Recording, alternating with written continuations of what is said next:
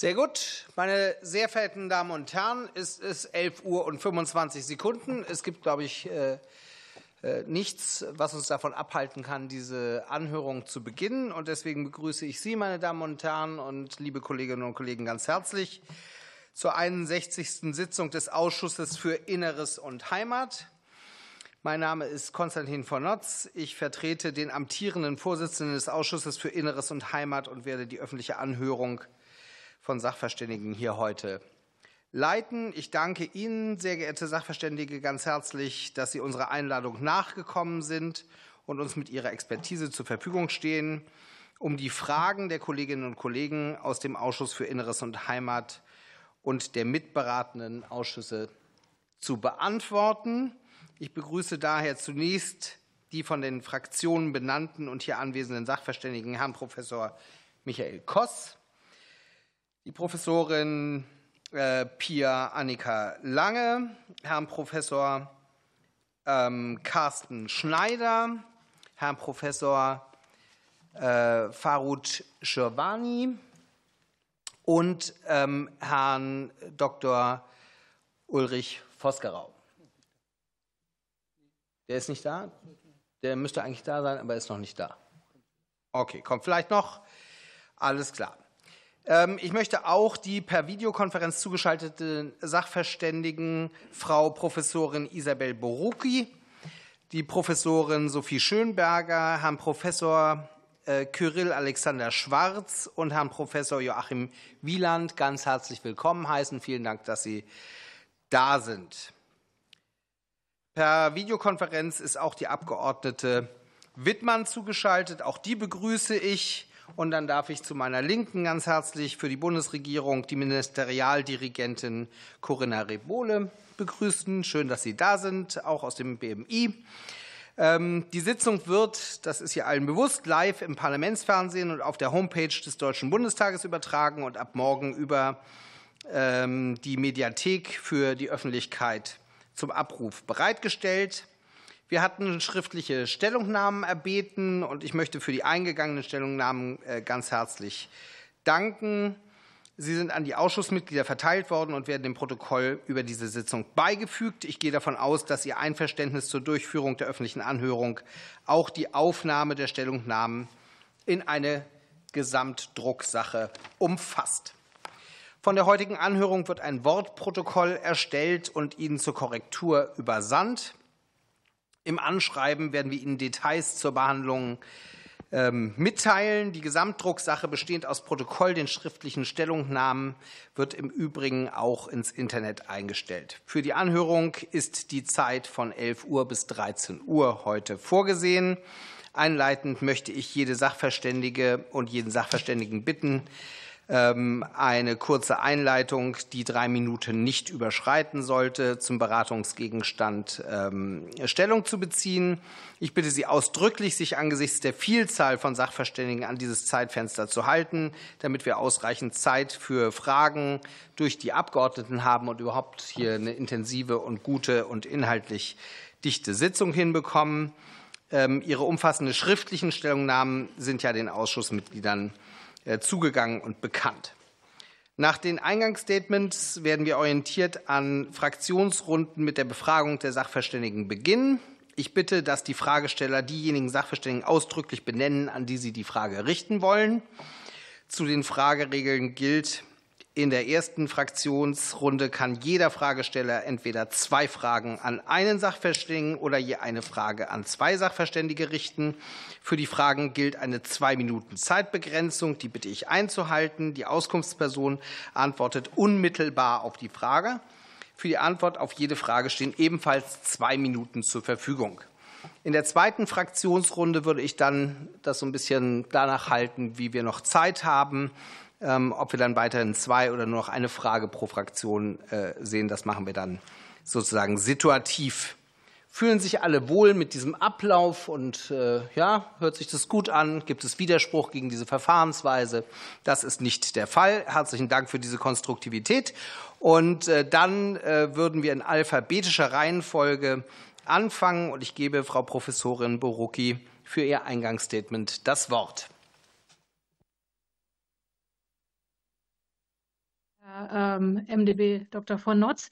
Ähm, ich mache es wie gesagt kurz, äh, versuche es ähm, auf den Punkt zu bringen. Wir haben es, äh, das habe ich ja auch in meiner Stellungnahme formuliert und das sehen wir ja auch im Gesetzestext, mit vielschichtigen Veränderungen der Kommunikationsumwelt äh, von Parteien von Politik, äh, von Kommunikation und aber eben auch insgesamt äh, zu tun, was letzterdings unsere ganzen Lebenswelten durchdringen. Und diese ähm, ja, Tragweite der digitalen Transformation, äh, wie wir es in der Forschung, in der Politikwissenschaft und auch an der Grenze zur Kommunikationswissenschaft beschreiben, hat letzterdings bisher noch keine Finalität oder wir können diese Finalität nicht absehen bislang, zumindest so der Stand der Forschung. Wir wissen aber oder wir können sagen, dass diese ähm, Transformation quer liegt zu allen Politikfeldern, zu unseren Lebenswelten und letzterdings hier auch noch weitere Veränderungen nach sich ziehen wird, die wir noch nicht ähm, ja, sicher prognostizieren oder äh, gar abschätzen können. Jetzt in Bezug auf den äh, vorliegenden Gesetzesentwurf, den Vorschlag, ähm, ist aus meiner Sicht zu differenzieren, beziehungsweise sehen wir eine Divergenz verschiedener Logiken, wie ich auch versucht habe, in meiner Stellungnahme äh, deutlich zu machen, und zwar zwischen den dreien Logiken der Organisation, der Kommunikation und der Partizipation, die alle drei von dieser gerade kurz grob skizzierten digitalen Transformation affiziert werden und insofern hier auch eine ja gewissermaßen äh, Notwendigkeit der Parteien und des Parteiensystems als Grundpfeiler einer äh, ja, demokratischen Grundordnung beziehungsweise eines repräsentativen demokratischen Systems zu sehen sind. Damit verbunden ist eine Multidimensionalität in der Anspruchs, ähm, ja, sollte ich sagen, fast schon Anspruchshaltung der äh, Bürgerinnen und äh, Bürger in Kontakt zu treten mit Vertreterinnen und Vertretern des Staats, der Regierungen, der Parteien. Und es hat sich eben nicht nur insofern um Doppelstrukturen und Doppelbelastungen zu handeln, sondern wir haben es mit Mehrfachstrukturen und Mehrfachbelastungen zu tun, denen sich die hier im Falle Parteien ausgeliefert sehen oder dem, dem sie sich äh, stellen müssen, dem sie begegnen müssen, wo sie im Grunde äh, multidimensional aufgestellt sein müssen. Das hat auch damit zu tun, beziehungsweise zur Folge, dass sich das Parteiensystem an sich verändert durch veränderte Partizipationserwartungen, veränderte Partizipationsnormen und auch hier eine gewisse Öffnung von Parteien und ihrer innerparteilichen Demokratie erwartet und gesehen wird, wie auch in meiner Stellungnahme angedeutet. Ich gehe da auch gerne in der Befragungsrunde noch mal darauf ein, aber dabei belasse ich es. Vielen herzlichen Dank. Ganz herzlichen Dank, Frau Professorin Burucki, für Ihr Eingangsstatement. Wir gehen in alphabetischer Reihenfolge vor und als nächster hat das Wort Herr Professor Koss. Ja, auch von mir. Äh, man hört mich, ne? Ja, ganz herzlichen Dank äh, für die Einladung, äh, eine Stellungnahme abgeben zu können in aller äh, Kürze äh, die Punkte einmal durchgegangen, digitale Parteitage. Äh, ich bin nicht dagegen, ähm, sehe auch keine politischen, ich will auf die und kann auf die äh, juristischen Aspekte viel weniger eingehen, keine politischen Probleme damit, würde höchstens die Parteien, ein wie auch im Bereich der Parteienfinanzierung, wenn man so will, vor sich selbst schützen wollen und äh, würde mich aussprechen für Regelungen, die es nicht einfach ins Belieben der Parteivorstände stellen, ob man auf digital äh, bei einem Parteitag schalten will, unabhängig von der Wahl von KandidatInnen, das ist ja ein anderer Bereich, oder nicht. Das sollten Parteitage anders regeln, wäre mein Petitum. Äh, und generell ist zu sagen, dass es, ähm, glaube ich, aus Sicht einer Partei fatal wäre, dauerhaft den digitalen Weg zu gehen. Ich hoffe aber, das versteht sich eigentlich von selbst, ähm, weil die Parteien von der von Frau Schönberger ja auch so benannten, explizit angesprochenen Zigarettenpause durchaus leben. Es darf sicher auch ein Apfel sein. Obergrenze der staatlichen Parteienfinanzierung, die zu erhöhen, finde ich grundsätzlich angemessen und richtig. Äh, sie rückwirkend zu erhöhen, finde ich aus einer äh, Legitimitätsperspektive schwierig bis sehr schwierig, ähm, einfach weil man ja 2018 mit diesem Hauruck-Versuch, wie ich den mal nennen möchte, gescheitert ist. Äh, das zu heilen, indem man den Parteien, ich formuliere es ein bisschen drastisch, 100 Millionen rückwirkend hinterherwirft, halte ich für einfach unangemessen, insbesondere vor dem Hintergrund der Tatsache, dass äh, offensichtlich gespart werden muss, wenn ich die äh, Tageszeitungsberichterstattung der letzten äh, Tage und Wochen richtig verstehe und dass das eben auch ganz explizit beispielsweise die Bundeszentrale für politische Bildung, also auch eine im Sinne der Demokratiebildung sehr wichtige Institution, meinetwegen nicht so wichtige wie die Parteien, aber eben doch sehr wichtige Institution betrifft. Ähm, das Sponsoring, ähm, die Regelung finde ich gut, richtig gut, muss ich sagen. Wieder eine Ausnahme, also dass man das so angeht, dass man die Grenzen so festlegt, wie man sie festlegt. Ähm, äh, damit äh, äh, habe ich kein Problem. Allerdings äh, erschließt sich mir nicht, warum die 6.000 Euro als sozusagen Obergrenze für kumulierte Kleinsponsorings, ab denen veröffentlicht werden muss, auf Gebietsverbände beziehen. Es wurde ja im Sponsoring, so mein Verständnis, immer sehr viel über den äh, Wurstunternehmer, das die Bratwurst im Ortsverein gesprochen. Nun gibt es auch bundesweit äh, operierende Wurstunternehmer und die könnten damit, das, die Zahlen finden Sie alle in der Stellungnahme, tatsächlich beträchtliche Sponsorings, wenn man Gebietsverbände so versteht, dass das eben auch Ortsvereine sind, beträchtliche Sponsorings nach wie vor anonym äh, äh, von sich äh, finanzieren. Und das würde ich einfach unangemessen finden. Deswegen sollte man diese Grenzen eigentlich, wenn nicht bundesweit, so doch meinetwegen landesweit gelten lassen, die da vorgesehen sind. Die Parallelaktionen, kann ich mich ganz kurz fassen, finde ich angemessene Regelung, die das schwierig zu definieren. Was sind Werbemaßnahmen? Das wird wahrscheinlich am Ende die Gerichte beschäftigen. Ähm, und negative Kampagnen, die sind einfach tatsächlich auch, ich wüsste nicht, wie schwer zu regulieren, die kommen nicht vor, aber alles andere finde ich an dem äh, Teil gut. Ähm, die Veröffentlichungspflicht 35.000 Euro finde ich einfach zu hoch, ähm, weil zum einen damit beträchtlicher Einfluss genommen werden kann mit einer Spende von 34.999 äh, Euro und zum anderen, weil es auch keinen Anlass zu der die würde ich ja für begründet halten, Sorge gibt, dass dann irgendwie die Spenden wegbrechen, weil die Großspender doch lieber so ein bisschen anonym äh, bleiben wollen, zumindest die zwei Jahre, die beträchtliche Zeitspanne, die es dauert, bis so ein Rechenschaftsbericht dann mal vorliegt, lang. Das ist einfach nicht der Fall. Die Großspenden oh. nehmen zu und deshalb äh, sehe ich da kein Problem. Und dann könnte man, letzter Satz, ja. äh, äh dann könnte man eben auch bei den, äh, bei den Spenden, die im Rechenschaftsbericht mit dem zeitlichen Abstand zu veröffentlichen sind, so wie in Ihrem Koalitionsvertrag vorgesehen, auf 7.500 Euro gehen. Ich entschuldige mich für die 20 Sekunden länger und danke. Danke Ihnen sehr herzlich, Herr Professor Koss. Und jetzt hat die Professorin Lange das Wort. Ja, vielen Dank. Ich werde versuchen, das wieder reinzuarbeiten. Ähm, ich möchte ähm, hinsichtlich der Anhebung der absoluten Obergrenze auf zwei verfassungsrechtliche Aspekte ganz kurz eingehen. Zum einen bin ich der Auffassung, dass der ähm, Gesetzgeber mit dem nunmehr vorgelegten Gesetzesentwurf den ähm, statuierten Begründungsanforderungen, die das Bundesverfassungsgericht in seinem Urteil vom Januar dieses Jahres ähm, ja, herausgearbeitet hat, vollumfänglich nachgekommen ist. Es werden sowohl die Anhebung der rechtfertigenden einschneidigen Veränderungen in Gestalt einmal der Digitalisierung und zweitens äh, des verstärkten Einsatz innerparteilicher Partizipationsinstrumente umfassend begründet. Ferner wird daraus auch nachvollziehbar der zusätzliche unerlässliche Finanzbedarf der Parteien herausgearbeitet, einschließlich etwaiger Einsparpotenziale, die jedoch ähm, nach den Ausführungen dort nicht gesehen werden. Auch noch nachvollziehbar und positiv zu bewerten finde ich die Offenlegung der Rechenmethode und die dargestellten Zahlen, einschließlich der Bezugsjahre, auf die sich diese Überlegungen stützen.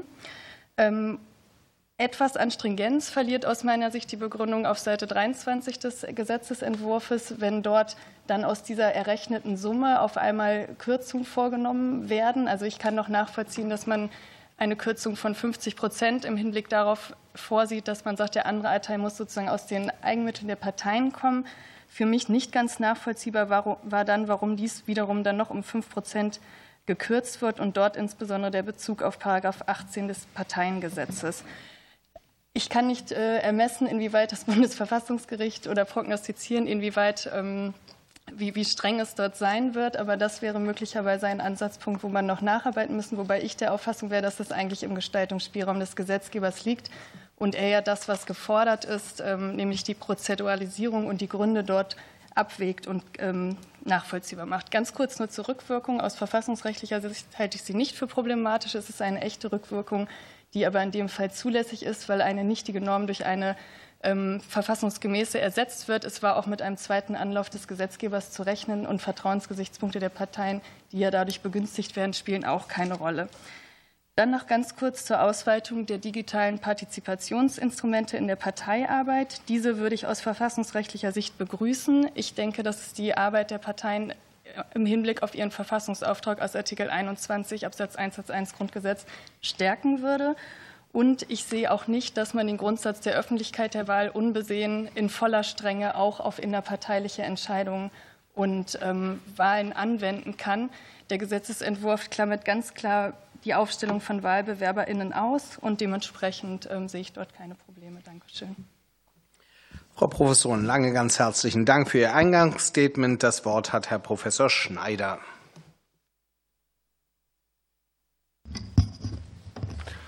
Sehr geehrter Herr Vorsitzender, meine Damen und Herren, vielen Dank. Das Bundesverfassungsgericht hat mit seinem Urteil vom 24. Januar 2023 sehr deutlich gemacht, dass Erhöhungen der absoluten Obergrenze staatlicher Parteienfinanzierung sorgfältige Darlegungen im Gesetzgebungsverfahren erfordern. Das Gericht kontrolliert die Nachvollziehbarkeit der Begründung eines Gesetzentwurfs und es beanstandet auch kleinere Ungenauigkeiten und missverständliche Formulierungen. Darlegungsmängel haben zur Feststellung der Nichtigkeit von Artikel 1 des Gesetzes zur Änderung des Parteiengesetzes vom 10. Juli 2018 geführt. Zusätzlich, und das war bemerkenswert, hat der zweite Senat das genannte Gesetzgebungsverfahren zum Anlass genommen, sich vertieft mit der Thematik sogenannter Eilgesetzgebung zu befassen, also mit der Frage, wie zügig ein parlamentarisches Verfahren betrieben werden darf und wie ausgedehnt Einarbeitungszeiten für Mitglieder des Deutschen Bundestages bemessen sein müssen, die mit Sachfragen noch nicht vertraut sind. Nach einer Verfahrensdauer von fast fünf Jahren und auf der Grundlage einer immerhin zweitägigen mündlichen Verhandlung ließ der Senat eine formelle Verfassungswidrigkeit der damaligen Änderung des Parteiengesetzes zwar im Ergebnis offen, die Begründung des Urteils durfte aber als Ankündigung des Gerichts gelesen werden, Eilgesetzgebung ab sofort kritischer zu prüfen. Vor diesem Hintergrund ist der vorliegende Gesetzentwurf zu beurteilen, auf dessen Begründung der Anhebung der absoluten Obergrenze ich mich konzentrieren möchte. Die überaus sorgfältigen Darlegungen in der Begründung erfüllen aus meiner Sicht sämtliche Anforderungen, die sich aus der Rechtsprechung des Bundesverfassungsgerichts ableiten lassen. Einige subtile Details der Begründung haben Klarstellungspotenzial, auf das ich in meiner schriftlichen Stellungnahme eingegangen bin. Eine verfassungsrechtliche Problematik der Eilgesetzgebung stellt sich aus meiner Sicht nicht erneut. Dieser Ausschuss hat eine großzügig bemessene Vorbereitungszeit eingeräumt, um sämtliche Details des Entwurfs angemessen würdigen zu können. Hervorheben möchte ich wenige Einzelheiten. Die Darlegungen sind nachvollziehbar. Insbesondere lassen sie den methodischen Ansatz erkennen, der den zusätzlichen Finanzbedarf aus Sicht des Gesetzgebers substanziiert. Gleichzeitig führt die Abstützung auf Zahlen zu tatsächlichen budgetären Entwicklungen dazu, dass die ermittelten Zahlen unter dem tatsächlichen Finanzbedarf liegen. Der darin liegende Umstand, dass der verfassungsrechtliche Spielraum nicht ausgeschöpft werden soll, könnte noch deutlicher markiert werden. Die rückwirkende Reparatur der Rechtslage nach dem Urteil des Bundesverfassungsgerichts vom 24. Januar 2023 erscheint verfassungsrechtlich vorzugswürdig. Der Gesetzgeber erweist der Entscheidung des Bundesverfassungsgerichts Respekt, indem die bemakelte Begründung korrigiert und ersetzt wird für die Wahrnehmung des Gesamtvorgangs in den Augen der Öffentlichkeit macht dies einen relevanten Unterschied aus. Die rückwirkende Änderung der Rechtslage ist daher vor dem Hintergrund von Artikel 21 Absatz 1 Satz 1 Grundgesetz zwar wahrscheinlich nicht zwingend geboten, aber ganz sicher zu begrüßen. Vielen Dank. Herr Professor Schneider, ganz herzlichen Dank. Das Wort hat die Professorin Schönberger, die uns per Video zugeschaltet ist. Ja, vielen Dank. Ähm, ich will mich vor allen Dingen auf die Punkte jenseits der absoluten Obergrenze konzentrieren ähm, und anfangen mit den digitalen Parteitagen, ähm, die äh, sehr weitgehend äh, jetzt geregelt werden sollen. Es ist ja bisher schon so, äh, dass Parteitage durchaus digital abgehalten werden können nach der jetzigen Rechtslage und zwar unbestritten, wenn es um Beschlussfassungen jenseits von Satzung, Wahlen und Programm geht. Das soll jetzt erweitert werden, indem äh, eben auch diese ganz zentralen neuralgischen Punkte äh, digital ermöglicht werden sollten. Das halte ich tatsächlich sowohl für verfassungsrechtlich als auch für verfassungspolitisch problematisch. Zur verfassungsrechtlichen Lage äh, wird man die Frage beantworten müssen, inwiefern äh, die Grundsätze insbesondere zur Öffentlichkeit der Wahl, die das Bundesverfassungsgericht ähm, aufgestellt hat, auf die innerparteilichen Wahlen äh, übertragen kann. Dazu gibt es noch keine Rechtsprechung des Bundesverfassungsgerichts. Jedenfalls in der letzten Legislaturperiode ging jedenfalls der Bundestag selber noch davon aus, dass man sie übertragen müsse. Ähm, ich würde das grundsätzlich auch äh, unterstützen, aber wie gesagt, Rechtsprechung dazu haben wir noch nicht. Die, der andere Punkt ist der verfassungspolitische Punkt. Ähm, was passiert, wenn man tatsächlich die Möglichkeit schafft, die Parteiarbeit im Grunde fast vollständig ins äh, Digitale zu, äh, zu verlagern und die Zigarettenbrause, in der man natürlich auch die Zigarette weglassen und den Apfel essen kann, äh, eben dann nicht mehr stattfinden kann. Michael Koss hat völlig zu Recht gesagt, es ist den Parteien sehr zu raten, davon nicht exzessiv Gebrauch zu machen. Äh, das würde ich unterstützen, aber die Frage ist, inwiefern man da tatsächlich von diesem Leitbild der Anwesenheitspartei wirklich gesetzlich abrücken sollte. Ich sehe das sehr problematisch und die Erfahrungen in der Pandemie haben sehr deutlich gezeigt, dass solche digitalen Formate es jedenfalls deutlich erleichtern, äh, autoritäre Mechanismen in innerparteiliche Willensbildung reinzubringen. Sponsoring, äh, die Regelung ist grundsätzlich sehr zu begrüßen. Allerdings bleiben die Abgrenzungsprobleme zwischen Sponsoring und Parteispenden äh, bestehen, weswegen ich dafür plädieren würde, das Sponsoring als solches noch stärker auch an die Parteispenden äh, regelungstechnisch anzuknüpfen. Bei den Parallelaktionen, auch das ist ein großer Fortschritt, dass man die jetzt ins Gesetz schreiben will. Das ist sehr zu begrüßen. Die Regelung als solche besitzt aber im Einzelnen noch äh, Defizite, zum Beispiel beim Spendenannahmebegriff, der nicht entsprechend äh, angepasst wird, zum Beispiel auch bei der Bestimmtheit hinsichtlich der zeitlichen äh, Rahmen, wann etwas angezeigt werden muss, wann etwas weitergeleitet wird. Da das zum Teil ähm, Ordnungswidrigkeiten bewährt ist, gibt es da dann tatsächlich auch verfassungsrechtliche Probleme, äh, wenn das nicht hinreichend bestimmt ist. Aber die Richtung ist auf alle Fälle sehr gut, aber man sollte an der einen oder anderen Stelle noch nachjustieren. Vielen Dank. Vielen Dank, Frau Professorin Schönger. Das Wort hat Herr Professor Schwarz, der uns auch per Videokonferenz zugeschaltet ist. Herr Professor, Professor Schwarz, bitte. Ja, Herr von Notz, äh, meine sehr geehrten Damen und Herren Abgeordneten, ganz herzlichen Dank für die Gelegenheit zur Stellungnahme. Ich hoffe, Sie können mich auch digital hören. Ähm, ich Hervorragend. möchte zunächst einmal darauf hinweisen, und das erscheint mir ein ganz zentraler Punkt, ähm, dass das Bundesverfassungsgericht in seiner Entscheidung vom 24.01. Ähm, des Jahres nicht etwa festgestellt hat, dass es sich im Jahr 2018 um eine unangemessene Erhöhung der absoluten Obergrenze gehandelt hat, sondern dass das Gericht eben tatsächlich einen Mangel an entsprechender Begründung vor allem festgestellt hat. Ähm, das heißt, es geht um eine jetzt allerdings nachgeholte, ausreichende Begründung für die Erhöhung der absoluten Obergrenze. Ähm, aus meiner Sicht vielleicht der zentrale Punkt ist tatsächlich äh, die Frage, ob diese Erhöhung eigentlich nur pro futuro oder auch rückwirkend erfolgen konnte. Ich habe das ja auch bereits schriftlich dargelegt, möchte das aber jetzt gerne noch einmal ausführen, ähm, dass nämlich hier die rückwirkende Erhöhung der absoluten Obergrenze keinen durchgreifenden verfassungsrechtlichen Bedenken begegnet, sondern sie vielmehr tatsächlich zulässig ist. Es handelt sich letzten Endes mit dieser rückwirkenden Erhöhung um die Herstellung eines jetzt von Anfang an rechtmäßigen Zustandes. Daran ist auch der Gesetzgeber nicht unter Berücksichtigung der Rechtsprechung des Bundesverfassungsgerichts gehindert. Es handelt sich, wenn Sie so wollen, auch um einen Aspekt oder um den Gedanken der Heilung, den man ja aus dem Verwaltungsverfahrensrecht kennt, der hier eigentlich übernommen wird.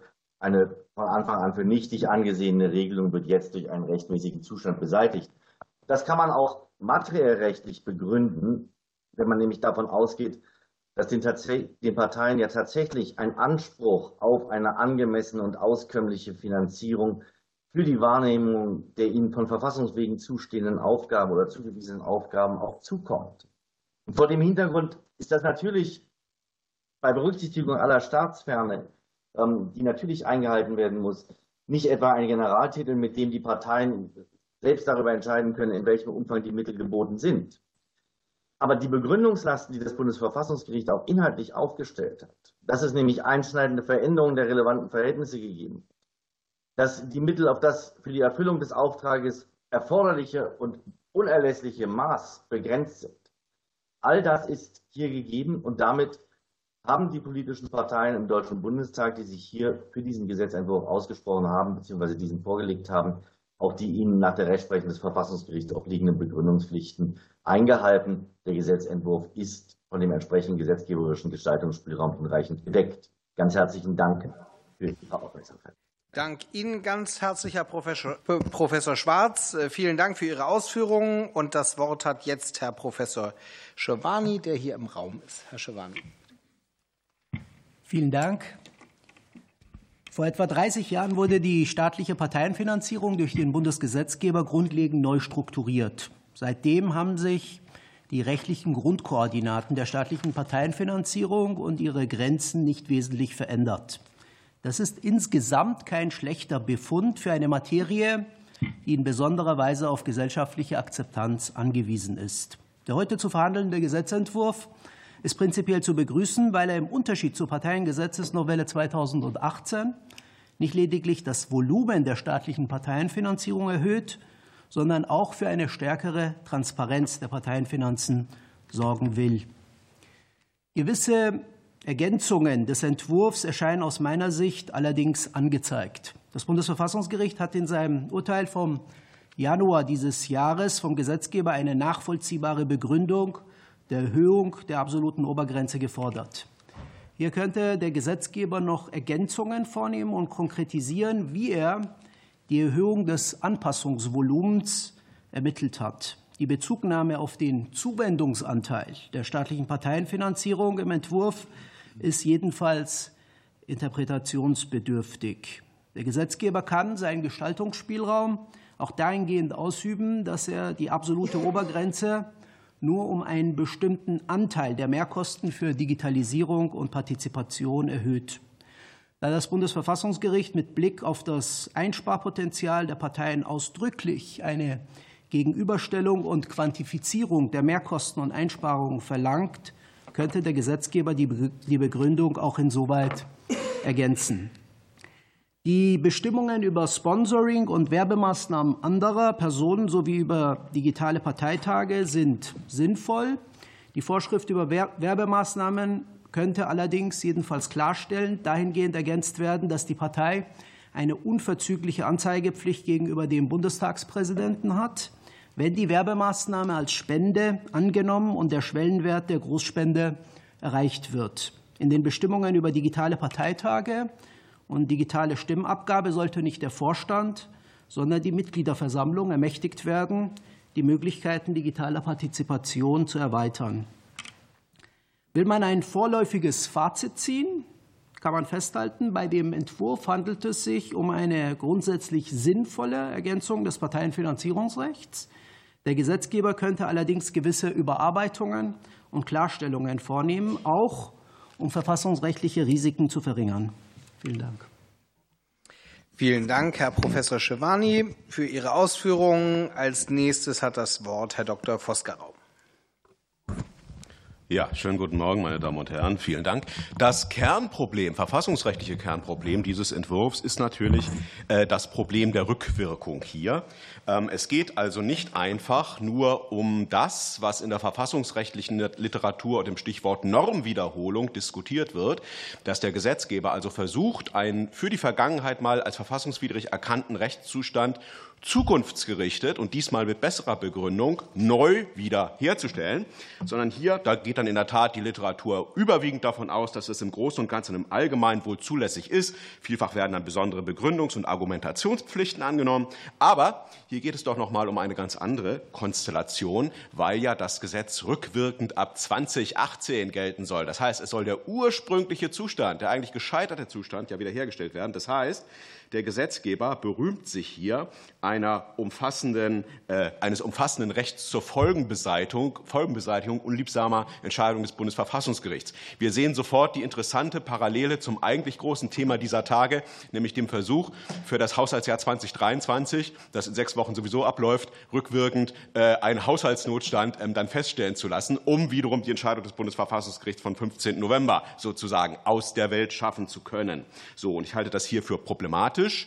Also das scheint so eine Praxis bei der Ampel zu sein. Äh, ich halte das für ein Problem der Gewaltenteilung. Wenn es ausschließlich zukunftsgerichtet ist, dann mag das in der Tat, wenn es hinlänglich begründet ist, okay sein.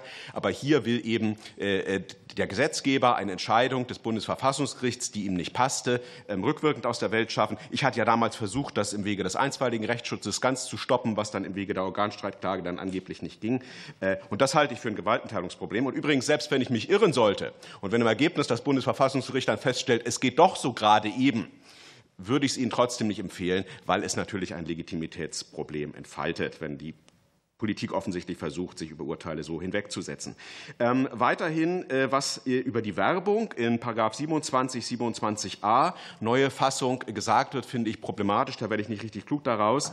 Also, ich bin zum Beispiel häufig bei Studentenverbindungen, erzähle was über meine verfassungsgerichtlichen Verfahren. Da kommt dann sogar der Name AfD vor. Ich weiß nicht, ob es da eine Werbeveranstaltung ist. Oder Peter Hane predigt gelegentlich in Mecklenburg-Vorpommern in einer Kirche. Da kommt das Wort AfD da nicht vor, aber sagt gelegentlich Sachen, die die AfD nicht rundheraus zurückweisen zurückweisen würde. Frage, ist das dann eine Werbeveranstaltung? Das heißt, durch diese Vorschrift, dass eine Werbeveranstaltung angeblich auch sein kann, wo der Name der Partei hm, gar nicht genannt wird, wenn es eben mit dieser seltsamen objektivierenden Formulierung über, ähm, über die normale politische Willensbildung hinausgeht, das wird nur Anlass zu Konflikten geben. Und ich halte es auch insofern für problematisch, weil ich die Parallele sehe, das habe ich im Gutachten ausgeführt, zur neuen Vorschrift Paragraph 6 des Stiftungsfinanzierungsgesetzes, wo die Stifter allein der DES e.V., die anderen anderen öffentlich finanzierten äh, äh, äh, parteinahen Stiftungen haben ja gar keine Spender, weil sie öffentlich finanziert werden, an die Öffentlichkeit gebracht werden sollen. Das ist eine Transparenz, die nicht der Kontrolle der Herrschenden dient, sondern der Unterdrückung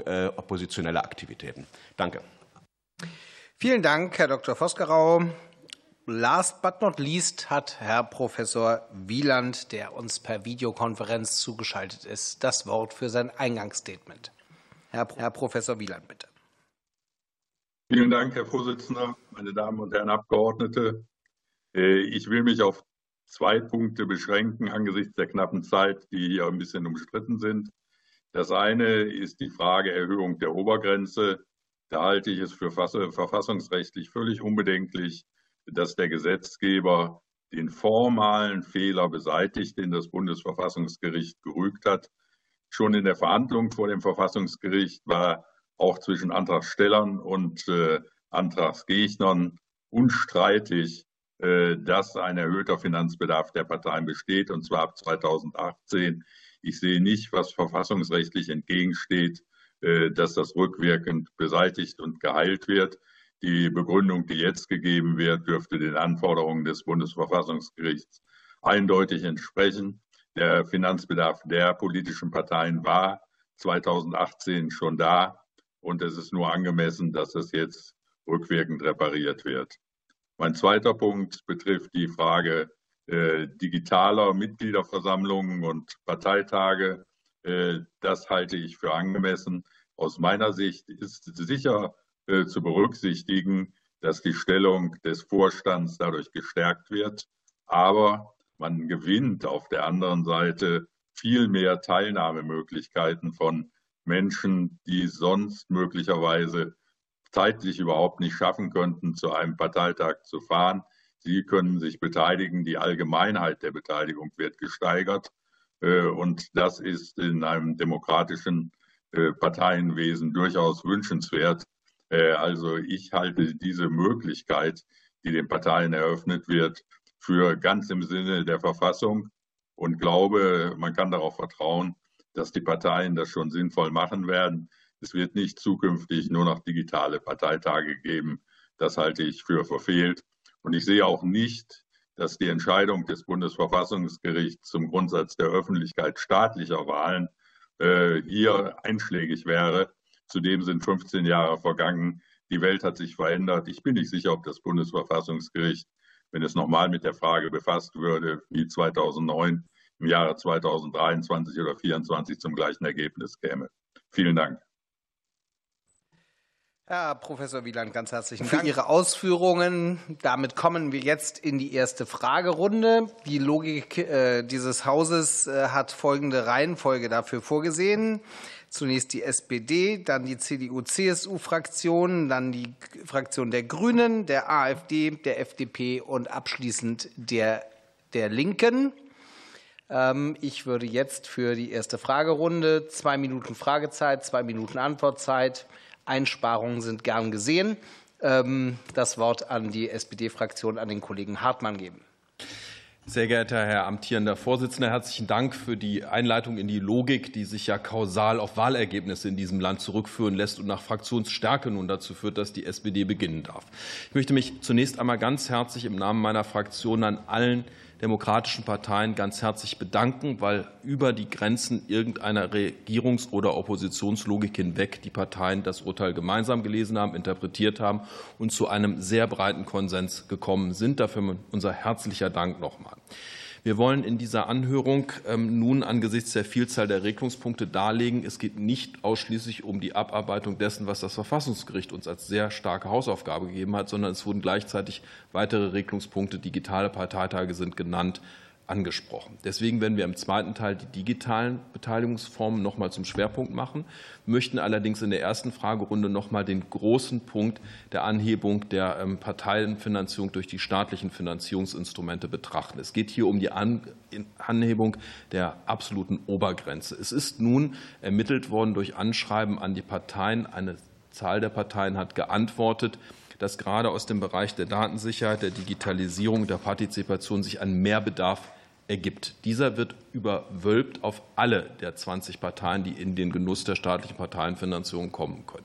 Deswegen möchten wir die ersten beiden Fragen an zwei Sachverständige richten, und zwar an Frau Professorin Lange und Herrn Professor Wieland. Sie haben beide das Urteil in Ihren Eingangsstatements ausgelegt. Welche anderen Varianten wären denkbar gewesen mit dem Urteil, Stichwort Rückwirkung ab 2018, wenn überhaupt denkbar gewesen, also neuen Verwaltungsakt erlassen, neue Finanzierung berechnen? Und der zweite Punkt, die Übertragung dessen, dass ein Teil der Parteien geantwortet hat, was sie an Mehrbedarfen hat, auf andere Parteien. Immerhin 24 Prozent rund wären andere Möglichkeiten zur Berechnung der absoluten Obergrenze denkbar gewesen. Hat das Verfassungsgericht dazu Hinweise gegeben. Danke. Vielen Dank, Herr Kollege Hartmann. Das war geschickt unterteilt in zwei Stränge, diese eine Frage, die das eigentlich ist. Äh, deswegen hat jetzt die Professorin Lange zunächst das Wort. Ja, vielen Dank. Ähm, was die Übertragung auf die anderen Parteien angeht, finde ich das überzeugend. Also das Gericht kann ja nicht mehr verlangen, als den Parteien und äh, dem Bundestag möglich ist. Also wenn keine Zahlen zur Verfügung stehen, dann denke ich, ist das ein probates Mittel, dass man diese Hochrechnung ähm, vornimmt. Und ähm, wie ich auch schon eingangs ausgeführt habe, ich denke auch, dass diese Berechnung, insbesondere auch diese Prognose in die Zukunft, wie die, der Bedarf noch steigen wird, das fand ich in weiten Teilen nachvollziehbar. Vielleicht, der Herr Schewani auch schon, hat ja auch darauf hingewiesen, der letzte Schritt, diese Kürzung, ähm, die müsste man eventuell noch etwas substantiieren, weil das möchte ich nochmal äh, hervorheben. Das Bundesverfassungsgericht hat in dem Urteil in Randnummer 161 eben auch dargelegt, dass man auch einen, also selbst wenn man von dem Bedarf nach unten hin abweicht, obliegt das einer Begründungsanforderung und dementsprechend wäre das vielleicht eine Stelle, an der man noch mal etwas nachliefern sollte, um dem Gericht auch nicht dort dann einen Ansatzpunkt zu geben. Danke. Herzlichen Dank, Herr Professor Wieland. Ich kann mich dem voll ganz anschließen. Äh, aus meiner Sicht ist es unproblematisch, äh, dass äh, nicht alle Parteien geantwortet haben. Der Gesetzgeber kann hier nicht mehr tun, als das, was ihm faktisch ermöglicht wird. Das Bundesverfassungsgericht verlangt auch nicht mehr. Was die Kürzung angeht, so glaube ich, dass in der gegenwärtigen Situation, die ja bei Ihnen gelegentlich jetzt auch schon anklang, äh, es nachvollziehbar ist, warum der Gesetzgeber Kürzungen vornimmt. Das würde nicht schaden, wenn das nochmal ausdrücklich genannt würde, aber zwingend erforderlich ist das nicht. Ich sehe mit der Rückwirkung überhaupt kein Problem, äh, weil äh, das erstens zu erwarten war und zweitens der Bedarf ja tatsächlich unbestritten seit 2018 bestand. Darauf darf der Gesetzgeber selbstverständlich äh, reagieren. Es gibt keinerlei verfassungsrechtliche Sätze, die ihm das verwehren würden. Vielen Dank. Herzlichen Dank. Für die CDU-CSU-Fraktion stellt die Fragen der Kollegen, Kollege Brehm. Ja, Herr Vorsitzender, vielen Dank. Ähm, meine sehr geehrten Damen und Herren, liebe Kolleginnen und Kollegen, Zunächst auch mal ein Dankeschön an alle Mitwirkenden für diesen äh, gemeinsamen oder den gemeinsamen Entwurf des Gesetzes. Ich denke, die ähm, Ansprüche an Transparenz und auch an die Fragen Sponsoring, Parallelaktionen und alle anderen, die in dem Gesetzentwurf eingearbeitet sind, sind gut und richtig. Und es ist letztlich ein Gesetz auch zur Erhaltung der demokratischen Strukturen in unserem, in unserem Land. Ähm, deswegen nochmal Dank an alle Beteiligten. Meine Fragen, zwei sind es, richten sich an Professor Schwarz. Ähm, eben nochmal zu dem Thema Rückwirkung. Für die äh, Neuregelung gab es ja zwei Lösungsmöglichkeiten. Eine rückwirkende Neuregelung der Obergrenze ähm, für ab 2018, äh, die sich an den echten Kostensteigerungen der Parteien orientiert, ähm, verbunden mit einer unveränderten Erhöhung in den Folgejahren, also gekoppelt an die Preisindizes. Die zweite Möglichkeit war die Neuregelung der Obergrenze für die Zukunft. Das war die Diskussionsgrundlage. Wir haben uns äh, in dem Gesetzentwurf für den ersten Weg, also für die Rückwirkung, entschieden. Ist dieser Weg verfassungsrechtlich und insbesondere vor dem Hintergrund der verfassungsrechtlichen Rechtsprechung aus Ihrer Sicht gangbar? Ist ja in den Eingangsstatements auch äh, diskutiert worden zwischen den Professoren. Und die zweite Frage wäre auch an Professor Schwarz ähm, den Begründungszusammenhang bei der Anhebung der Obergrenze der war ja nicht verfassungsrechtlich nicht ausreichend vom Gesetzgeber dargelegt, obwohl die Kostensteigerungen ja plausibel waren, beziehungsweise auch vom Bundesverfassungsgericht als plausibel, zumindest dem Grunde nach, ähm, gewesen sind. Wie beurteilen Sie vor diesem Hintergrund den neuen Entwurf zum Parteienfinanzierungsgesetz und liegt aus Ihrer Sicht nun eine rechtssichere Begründung vor? Vielen Dank, Herr Kollege Brehm. Die beiden Fragen gingen an Herrn Professor Schwarz. Er hat das Wort. Ja, Herr Abgeordneter ganz herzlichen Dank für Ihre beiden Fragestellungen. Ähm, in der Tat hat es zwei Möglichkeiten gegeben und ich glaube, der Gesetzgeber hat aus guten Gründen ähm, im Rahmen seines gesetzgeberischen Gestaltungsspielraums bei der Frage der Rückwirkung ähm, sich für eine tatsächlich echte Rückwirkung hier entschieden. Maßgeblicher Aspekt dabei dürfte tatsächlich sein, dass das hier der deutlich realitätsgerechtere Weg ist, um abzubilden, welche Kostensteigerungen, die ja tatsächlich vorhanden waren, die eben bloß defizitär begründet waren, ähm, sich seit 2018 dann auch entsprechend abgebildet haben und eben einen entsprechenden Parteienfinanzbedarf ähm, dann auch tatsächlich gerechtfertigt haben. Also vor diesem Hintergrund ist der Auffassung, der Gesetzgeber war nicht etwa gehalten oder wäre verpflichtet gewesen, nur eine Anhebung pro futuro vorzunehmen, sondern er hat tatsächlich eine reale Korrektur der Verhältnisse vorgenommen, beziehungsweise jetzt die Rechtslage den tatsächlichen Gegebenheiten angepasst. Und das ist ein gangbarer Weg. Ähm, da gibt es, und das ist ja heute auch hier im Rahmen der Sachverständigenanhörung von anderen Sachverständigen bereits ähm, ebenfalls dargelegt worden, keinerlei verfassungsrechtliche Bedenken gegen diese Form der Rückwirkung. Ähm, was die Darlegungslasten anbelangt, Herr Abgeordneter Brehm, in der Tat, das Bundesverfassungsgericht hat vor allem neben dem prozeduralen Aspekt sozusagen der Schnelligkeit des Gesetzgebungsverfahrens auch deutlich gemacht, dass eben die prozeduralen Begründungslasten, die eben auch nachvollziehbar machen sollen, warum dieser Finanzbedarf in der Höhe nun tatsächlich gegeben ist, ähm, dass denen das Gesetz 2018 nicht genügt hat. Ähm, wenn ich mir den jetzigen Gesetzentwurf in seiner Ausführlichkeit anschaue, dann ist natürlich Ausführlichkeit als solches jetzt kein Kriterium dafür, ob der Gesetzgeber auch seinen Pflichten tatsächlich genügt hat oder nicht.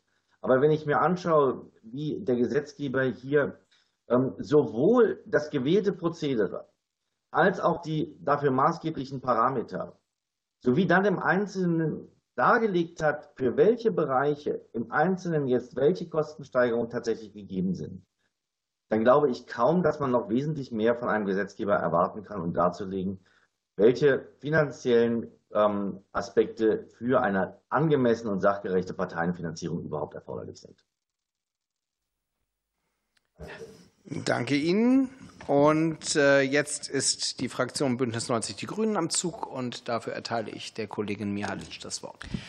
Vielen Dank, Herr Vorsitzender. Und von meiner Seite auch nochmal ganz herzlichen Dank an alle Sachverständigen für die umfangreichen, überaus interessanten ähm, Stellungnahmen. Für meine Fraktion liegt der Erfolg des Gesetzentwurfs vor allen Dingen darin, ähm, dass ähm, die Anhebung der staatlichen Teilfinanzierung mit einer Verbindung von verbesserten Transparenzregeln verbunden, also in der Verbindung äh, liegt sozusagen der Erfolg, dass wir die Transparenzregeln halt eben gleichzeitig verbessern, so wie wir das auch schon lange gefordert haben. Ähm, und äh, zu diesen Transparenzregeln will ich einmal fragen, und zwar möchte ich äh, zwei Sachverständige fragen, Herrn Professor Koss und Frau Professorin Schönberger. Äh, jeweils eine Frage. Und ähm, die erste Frage an Herrn Professor Koss. Ähm, Sie führen mit der, ähm, also mit der vorliegenden Gesetzesänderung führen wir einen verpflichtenden Sponsoring-Bericht ein und als Teil des Rechenschaftsberichts. Und deswegen möchte ich Sie fragen, welchen Mehrwert aus Ihrer Sicht ein, der verpflichtende Sponsoring-Bericht hat und und was bewirken die Schwellenwerte von 750 äh, ähm, Euro im Einzelfall und äh, beziehungsweise 6000 Euro kumuliert in diesem Zusammenhang, wenn Sie das einmal ähm, bewerten könnten äh, mit Blick auf die ähm, Offenlegung möglicher Einflussnahmen und deren Willensbildung? Und Frau Professorin Schönberger möchte ich fragen, ähm, in Ihrer Stellungnahme begrüßen Sie ebenso wie Herr Professor Koss die Einführung der Regelung für einen solchen gesonderten Sponsoring-Bericht. Und äh, Sie führen allerdings an, dass es weiterhin zu einem Abgrenzungsproblem zwischen ähm, Sponsoring und der Parteispende kommen könnte. Und da wäre ich Ihnen dankbar, wenn Sie dieses Problem noch etwas näher erläutern könnten. Ganz herzlichen Dank, Frau Kollegin. Ähm, in der Reihenfolge machen wir das. Herr Professor Koss mit der ersten Frage. Ja, vielen Dank von mir auch für die Frage. Ähm, der Mehrwert ist groß, äh, um gleich Zeit wieder reinzuholen, die ich äh, vorhin geschunden habe. Einfach aus dem Grund, weil äh, im Sponsoring sehr viele Vermutungen ins Kraut geschossen sind, man nie wirklich nachvollziehen konnte, welche Summen für welche Partei wie aufgewendet wurden. Mit der Ausnahme der Parteien natürlich, die das von sich aus immer schon veröffentlicht haben, aber naturgemäß interessiert man sich mehr für die, die es nicht veröffentlichen. Äh, weswegen ich den Mehrwert eben für groß äh, halte äh, und da auch sehr gespannt bin, quasi jetzt aus politikwissenschaftlicher Perspektive. Die Schwellenwerte, wie gesagt, ich finde, halte die grundsätzlich für angemessen. Ne? Ich finde eben nur das als ein Problem, dass sie auf den Ortsverein runtergebrochen werden. Also ich führe das aus in der Stellungnahme. CDU hat tatsächlich knapp 11.500 Ortsvereine, zumindest 2008 gehabt. Und da kommen dann wirklich Summen zustande. Ne? Wenn man äh, nur bei dem Einzelsponsorings bleibt, und das ist zumindest grundsätzlich ja möglich, die Bratwurst in jedem einzelnen Ortsverein, da sind wir bei äh, 8,5 Millionen Euro. Ähm, und wenn man jetzt einwendet, das sei alles unrealistisch, ja, dann würde ich da aber sagen, ja, dann kann man es ja erst recht äh, nicht mehr pro Gliederung, äh, Verbandsgliederung runterbrechen bei den Parteien, sondern schlicht und ergreifend bundesweit oder äh, äh, deutsche politische System lebt von Kompromissen, meinetwegen äh, landesverbandsweit machen. Dann käme man da immer noch auf ein wesentlich höheres Transparenzniveau als mit diesen Schwellenwerten, die eben genau dasselbe wäre denkbar bei Unternehmen, die Autos zum Leasen anbieten. Auch das ist eine Form des Sponsorings, die mal praktiziert wurde. Das ließe sich ja auch in allen Gliederungen. Ich glaube, es wird klar machen. Vielen Dank. Ganz herzlichen, verzeihen Sie, ganz herzlichen Dank. Und für die zweite Frage hat Professor, Frau Professorin Schönberger das Wort. Ja, vielen Dank. Also das Sponsoring hat ja eine merkwürdige ähm, Zwischenstellung, weil es auf der einen Seite einen Gegenwert gibt für die Leistung des Sponsors, auf der anderen Seite aber trotzdem einen Fördereffekt für die Partei. So ist es halt jetzt auch explizit in der Legaldefinition des Sponsoring äh, angelegt. Und die Abgrenzungsfrage, die sich, äh, die sich stellt zwischen sozusagen reiner Wirtschaftsleistung ähm, und äh, Sponsoring und Parteispende, ist, in welchem Verhältnis stehen die, äh, die Geldleistung des Sponsors und die werbende Gegenleistung äh, der Partei. Wenn es sozusagen völlig außer Verhältnis steht, ist es eine Parteispende. Wenn es ähm, nicht völlig außer Verhältnis steht, aber auch nicht äquivalent ist, ist es Sponsoring. Und wenn es absolut äquivalent ist, ist es gar kein Sponsoring, sondern einfach nur ein wirtschaftlicher Austausch. Und diese Frage, äh, steht es im Verhältnis, völlig außer Verhältnis, ähm, also vor allen Dingen in der Abgrenzung Spende und äh, Sponsoring, die ist natürlich im Einzelfall schwierig zu beantworten. Ähm, und äh, in diesem Entwurf sind aber sehr unterschiedliche Rechtsfolgen dran geknüpft, weil das Sponsoring eben nicht den Parteispenden gleichgestellt ist, sondern äh, in größerem Rahmen zulässig ist als die Parteispenden, weil insbesondere die Partei Spendenannahmeverbote nicht gelten. Da sehe ich insbesondere auch in der praktischen Durchsetzung äh, Probleme, weil es für die Bundestagsverwaltung mit den personellen Ressourcen, die sie hat, glaube ich, sehr schwierig wird, da im Einzelnen tatsächlich trennscharf diese Abgrenzung steht, ist nicht völlig außer Verhältnis äh, oder doch ähm, tatsächlich sinnvoll vorzunehmen. Ganz Dank. Willkommen zur AfD-Fraktion und der Kollege Haug hat das Wort. Dankeschön. Ich möchte zwei Fragen an Herrn Dr. Vosgerau stellen. Und zwar zunächst eine Frage zum Themenkomplex digitale Parteitage. Wir hatten ja auch von Frau Schönberger hier gerade einige Ausführungen zu äh, gehört und äh, auch die Differenzierung zwischen verfassungsrechtlich vielleicht schwierig und äh, verfassungspolitisch. Dazu meine Frage an Sie. Wie beurteilen Sie diesen Entwurf einerseits verfassungsrechtlich und andererseits verfassungspolitisch, äh, vor allem auch im Hinblick auf die Frage, dass der Vorstand als Entscheidungsorgan vorgesehen ist und nicht die Mitgliederversammlung. Das wäre Frage eins. Und die Frage zwei geht zu dem Begriff Werbeeinnahmen in Paragraph 27, die Sie gerade äh, auch schon angesprochen haben äh, und gesagt haben, dass Sie die für schwierig nachvollziehbar halten in der konkreten Anwendung. Deshalb meine Frage, ist Ihrer Auffassung nach der Begriff in seiner Ausformung in diesem Paragraphen dem, oder wird dem Bestimmtheitsgebot Genüge getan? Dankeschön. Vielen Dank, Herr Dr. Vosgerau. Zwei Fragen. Ja, erstens, also ich finde die Ausführung der Kollegin Schönberger sehr interessant, sehr gut, sehr richtig, würde mich dem im Großen und Ganzen anschließen. Es ist in der Tat im Grundgesetz vorgesehen, dass die Entscheidungsfindung in Parteien jedenfalls der wesentlichen Grundidee nach, das gilt nicht für jede Art der Entscheidungsfindung, in der Tat ein Parteigericht könnte auch digital tagen, aber dass Entscheidungsfindung, die man typischerweise mit Parteitagen in Verbindung bringt, wie etwa die Programmdebatte, dass da eine physische Anwesenheit grundsätzlich vorgesehen ist. Und ich wäre sehr dafür, dies unbedingt beizubehalten. Es ist jetzt natürlich nicht ganz einfach zu entscheiden, wo hier die verfassungspolitische Erwägung endet und die verfassungsrechtliche ähm, Erwägung beginnt. Ich habe mich in früheren Zeiten ja auch, das ist noch gar nicht so lange her, ähm, teilweise sehr stark mit der äh, CDU-Satzung äh, auseinandergesetzt. Die CDU ist eine Partei, die im Innern ziemlich autoritär organisiert ist durch das Delegiertensystem und durch Vorbehaltsrechte der Vorstände.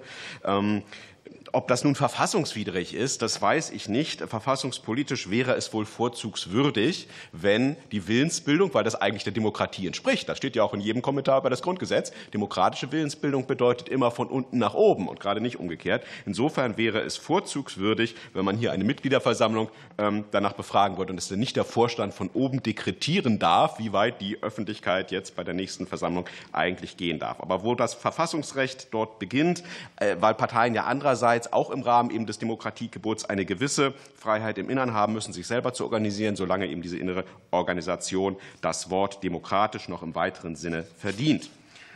Ähm, ja, Paragraphen 27 und 27a der vor, äh, äh, vorgeschlagenen Fassung, da denke ich in der Tat, dass äh, diese Formulierung dem Bestimmtheitsgebot des Grundgesetzes eindeutig nicht genügt, denn Bestimmtheit heißt, dass der Rechtsbetroffene im Vorhinein planen kann, seine Handlung, weil er jedenfalls im Großen und Ganzen selber einschätzen wird, wie denn eine bestimmte Aktion rechtlich zu beurteilen, zu begutachten sein wird. Und das ist hier eben nicht der Fall.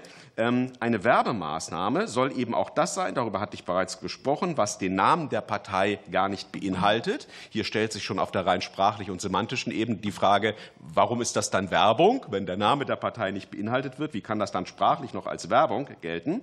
Und es soll eben dann, steht hier weiter, dann als Werbung dennoch gelten, wenn aufgrund ihrer Gesamterscheinung, nach ihrer Gestaltung oder ihrer Inhalte eben dies als Werbemaßnahme aufzufassen ist. Und dann ist immer die juristische Frage, wer entscheidet das? Wer soll denn das entscheiden? Auf jeden Fall nicht der Handelnde, auf jeden Fall nicht der Betroffene, sondern offenbar das Bundestagspräsidium, glaube ich. Soll dann, also, da kommt ja hinzu, das sind häufig die politischen Gegner einer bestimmten politischen Partei. Die politischen Gegner sollen entscheiden, ob irgendeine öffentliche Veranstaltung mit irgendwelchen Äußerungen als eine Werbemaßnahme aufzufassen ist. Ich glaube nicht, dass das dem Bestimmtheitsgebot genügt. Es wird jedenfalls Anlass zu endlosen Prozessen geben. Und hier ist meine Kritik wieder schon ähm, wieder, wieder bereits bereits geäußert. Ähm, ich glaube gar nicht, dass dieser Gesetzentwurf dazu geschrieben ist, damit die Bundestagsverwaltung am Ende hoffentlich ihre Prozesse gewinnt oder so. Die muss gar nicht gewinnen. Es geht darum, fürchte ich jedenfalls, ähnlich wie Paragraph 6 des neuen äh, Parteienstiftungsgesetzes, Stift, nee, des neuen Stiftungsfinanzierungsgesetzes,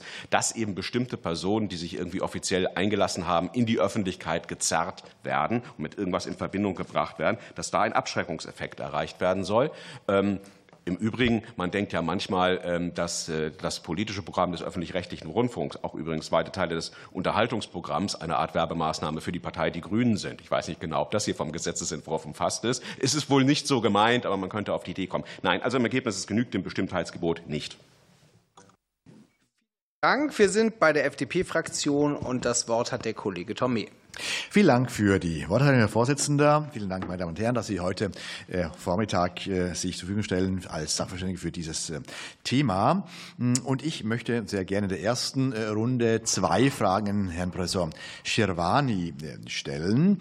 Meine erste Frage bezieht sich auf Ihre Ausführungen in, den, in der mündlichen Einleitung. Sie sagten, dass die, die Anpassung des Finanzierungsvolumens vielleicht noch etwas detaillierter hätte vorgenommen werden können und man die Begründung daraufhin noch etwas ergänzen könnte. Meine Frage ist, ist nun, äh, ob diese, diese Unschärfe sozusagen von Ihnen als, als Problem angesehen wird.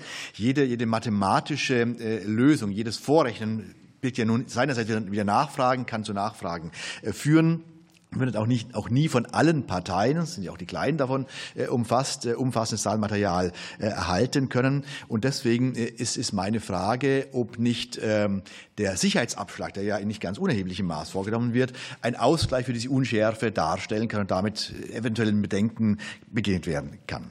Das ist meine, meine erste Frage.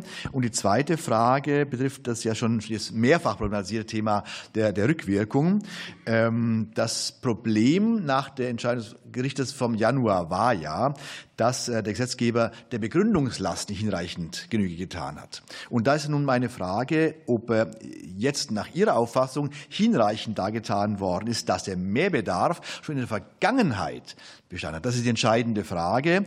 Äh, und äh, dann wäre die Frage, ob die, diese, diese, diese Nachholung der Begründung diese Rückwirkung rechtfertigen würde. Vielen Dank, Herr Kollege Tomé. Das Wort hat Herr Professor Schewani. Ja, schönen Dank für die beiden Fragen. Ähm, ja, Sie haben von Unschärfen gesprochen, so kann man ähm, das auch formulieren.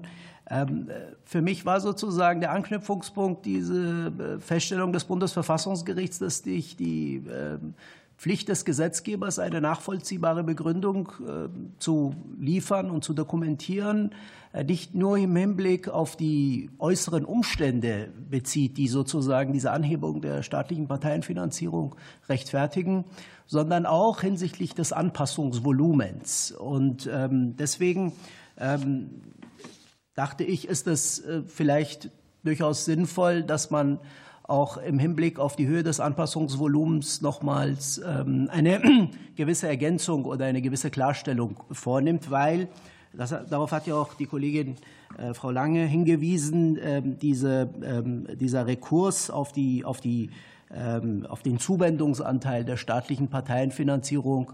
Ähm, das könnte sozusagen ähm, auch gewisse Fragen aufwerfen.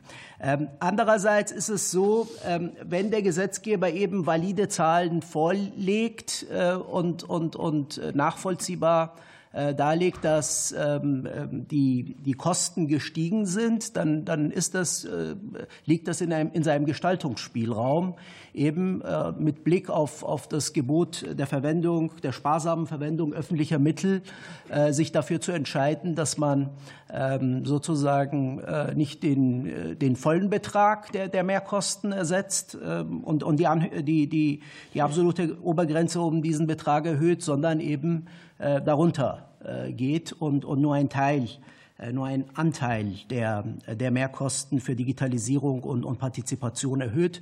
Das liegt sicherlich im, im Gestaltungsspielraum des Gesetzgebers. Das hat ja auch das Bundesverfassungsgericht im, im Urteil auch so festgelegt und, und gesagt. Ähm, die, die Rückwirkungsthematik, also ich sehe das auch für nicht verfassungsrechtlich problematisch. Wenn der Gesetzgeber also ähm, rückwirkend die, ähm, die absolute Obergrenze anhebt. Ähm, der Gesetzgeber kann ja, das ist Rechtsprechung des Bundesverfassungsgerichts, äh, für in der Vergangenheit liegende bestandskräftige Entscheidungen eine andere Regelung vorsehen, und zwar auch zugunsten des Beschwerten. Das hat das Bundesverfassungsgericht ja auch mehrmals äh, betont. Und wenn ähm, äh, das Bundesverfassungsgericht, wenn, wenn der Gesetzgeber jetzt Zahlenmaterial liefert und sagt, dass bereits in der Vergangenheit mehr, Mehrkosten gestiegen sind in einem äh, nachvollziehbaren Umfang. Ähm, so halte ich es für äh, nicht verfassungs für verfassungsrechtlich ähm, äh, problematisch, wenn ähm, rückwirkend die, die absolute Obergrenze um diesen Betrag dann, um diesen ermittelten Betrag dann angehoben wird. Ganz herzlichen Dank für die Beantwortung der zwei Fragen der FDP-Fraktion. Wir sind jetzt bei der Fraktion Die Linke und das Wort hat die Kollegin Bünger.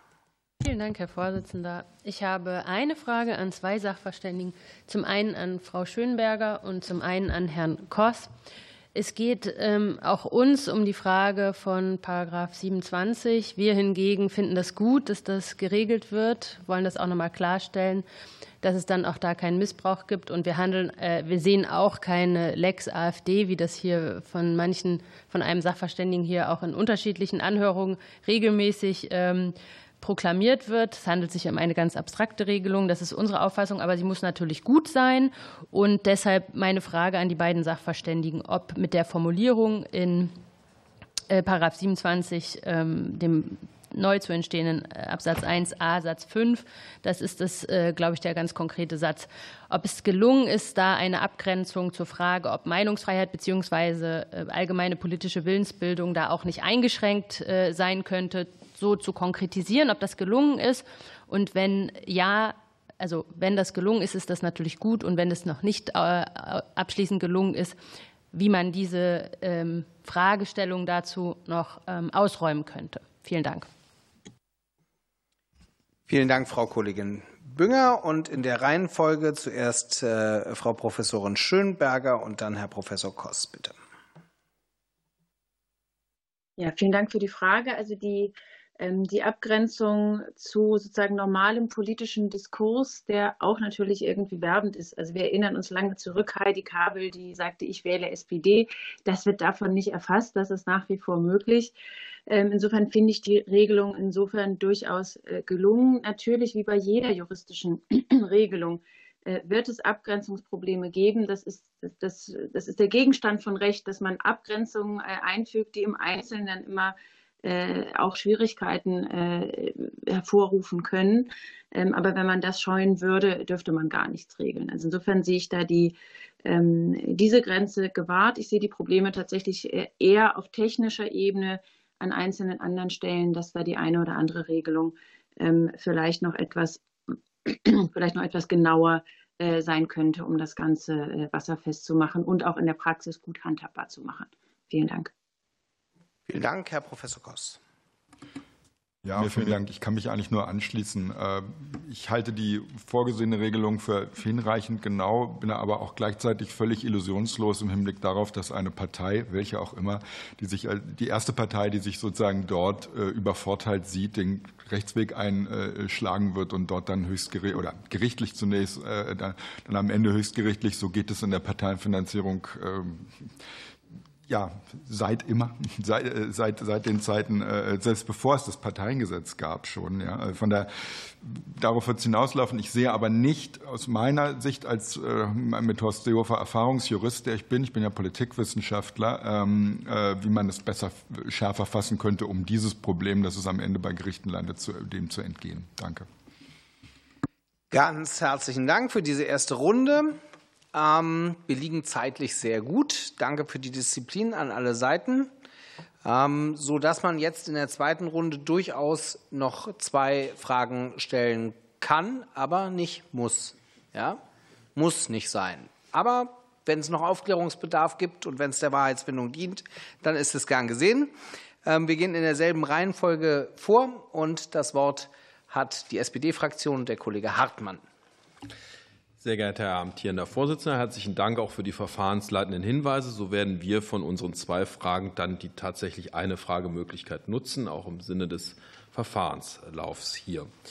Wir haben in der ersten Runde, und da knüpfe ich an Kollegin Mihalic an, noch mal über die Finanzierung, ähm, die Herleitung, die Obergrenze gesprochen und auch über den Transparenzpunkt. Deswegen finde ich es auch ganz wichtig, noch zu ergänzen, dass natürlich aus der Schatzmeisterei der AfD auch ein Hinweis zur Finanzierungsnotwendigkeit aus staatlichen Mitteln vorlag. Das, glaube ich, gehört sich in der öffentlichen Anhörung so, sodass es nicht nachher heißt, wasch mir den Pelz, mach mich nicht nass. Dennoch gibt es ja eine Herleitung der Anhebung der absoluten Obergrenze aus der Digitalisierung der Parteiarbeit. Und in den ersten Statements und auch den, dafür danke ich ausdrücklich nochmal sehr umfangreichen Stellungnahmen sind ja durchaus kritische Anmerkungen entstanden worden, zum, äh, Hinweise gegeben worden, auch zum Spannungsverhältnis zwischen digitalen Parteitagen, digitalen Abstimmungen und den Folgewirkungen. Es gab Bezugspunkte auch zum Vereinsrecht, den Möglichkeiten von Corona. Das vorweggeschickt möchte ich die Frage an Frau Professorin äh, Borucki richten. Sie haben lange schon zur politischen Organisation, insbesondere bei Parteien vor dem Hintergrund der Demokratie im digitalen Wandel geforscht, veröffentlicht. Und nun haben wir ähm, vor allen Dingen aus verfassungsrechtlicher Sicht und aus der Takte, der wirklich der praktischen Parteiarbeit gehört, zu welchen Spannungsverhältnissen es kommen kann. Wie bewerten Sie denn aus politikwissenschaftlicher Sicht, um daran anzuknüpfen, was zuletzt gesagt worden ist, dass diese Parteien auch einem, einer Pflicht zur Einstellung auf diesen digitalen Wandel unterliegen? All das, was in der weiten Welt des digitalen Raums möglich ist, erfasst ja auch die Parteien. Stichwort Partizipation und Möglichkeiten. Welche Formen der Kommunikation sind dort und welche Formen der innerparteilichen äh, Partizipation sind notwendig? Wie beurteilen Sie die Abbildung in den nun vorgelegten Regelungsvorschlägen? Vielen Dank, Herr Kollege Hartmann. Frau Professorin Borucki, bitte.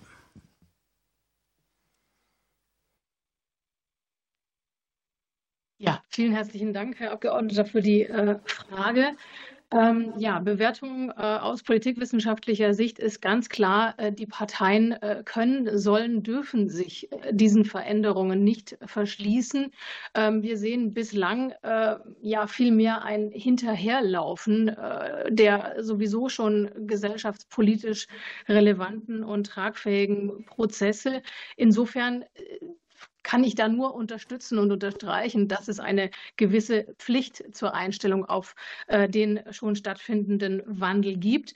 Die Formen der Kommunikation sehen wir seit äh, im Grunde, könnte ich jetzt sagen, drei Jahrzehnten, äh, ändern sich stetig, kontinuierlich. Entschuldigung, äh, ändern sich kontinuierlich äh, diesbezüglich, dass wir zunächst ja das, das Web 1.0 hatten mit Website-Auftritten, die die Parteien ja auch jeweils äh, schon befüllt und bedient haben. Und wir sehen jetzt ähm, mit der Veränderung von Social Media, mit der zunehmenden Kapitalisierung von Social Media und eben der Plattformisierung von äh, Kommunikation noch gar nicht wirklich, wo das hingehen kann. Es gibt eine Tendenz in Richtung ähm, Verlagerung der Kommunikation in private Messenger-Apps. Und auch da ist es wichtig, dass die Parteien den Kontakt nicht verlieren, aber den bekommen sie eben nicht ausschließlich über digitale Kanäle. Und deswegen möchte ich nochmal diese Doppelstrukturen und Mehrfachstrukturen betonen, dass Parteien einfach, ja, sie, sie müssen den Kontakt auf vielen äh, Kanälen bedienen und das eben nicht nur im Äußeren, nicht nur mit ähm, potenziellen Wählersegmenten, sondern eben auch im Inneren mit den Mitgliedern. Und da die Formen abzubilden in den verschiedenen Kanälen ist eben äußerst anspruchsvoll, äußerst schwierig und da müssen Parteien eben ja kompetent gemacht werden, um entsprechend ausgerüstet und aufgestellt zu sein. Vielen Dank. Ganz herzlichen Dank. Dank. Jetzt sind wir bei der CDU-CSU-Fraktion und das Wort hat der Kollege Heveling. Ja, Herr Vorsitzender, vielen Dank. Ich äh, bleibe bei zwei Fragen, die allerdings im relativ engen Zusammenhang stehen, an Professor Schneider. Und zwar geht es um äh, die Fragen, Fragen im Zusammenhang mit Rückwirkung und äh, Nachschieben von Gründen. Ähm, Sie hatten äh, zum Thema Rückwirkungen äh, eben äh, in Ihren mündlichen Ausführungen ausgeführt, dass durch ähm, die rückwirkende Reparatur dem Bundesverfassungsgericht durch den Gesetzgeber geradezu Respekt erwiesen werde, indem eben die defizitäre ähm, Begründung des damaligen Gesetzes jetzt ersetzt wird. In der schriftlichen Stellungnahme haben Sie auch noch weiter ausgeführt, dass es eben im Zusammenhang äh, für die Wahrnehmung des Gesamtvorgangs in den Augen der Öffentlichkeit auch noch wichtig sei. Wenn Sie das noch einmal verfassungsrechtlich etwas konturieren und vertiefen könnten, ähm, dass es äh, zwar vielleicht nicht zwingend geboten, aber eben auch verfassungsrechtlich vorzugswürdig ist, ähm, den Weg der rückwirkenden Reparatur zu nehmen und äh, warum das ähm, dann eben auch sinnvoll ist. Und bezüglich ähm, des Nachschiebens äh, von Gründen, das äh, ist ja etwas, was uns im Verfahren beschwert hat, dass das Bundesverfassungsgericht sehr klar gesagt hat, dass es eben im Verfahren ähm, nicht möglich ist, Gründe nachzuschieben.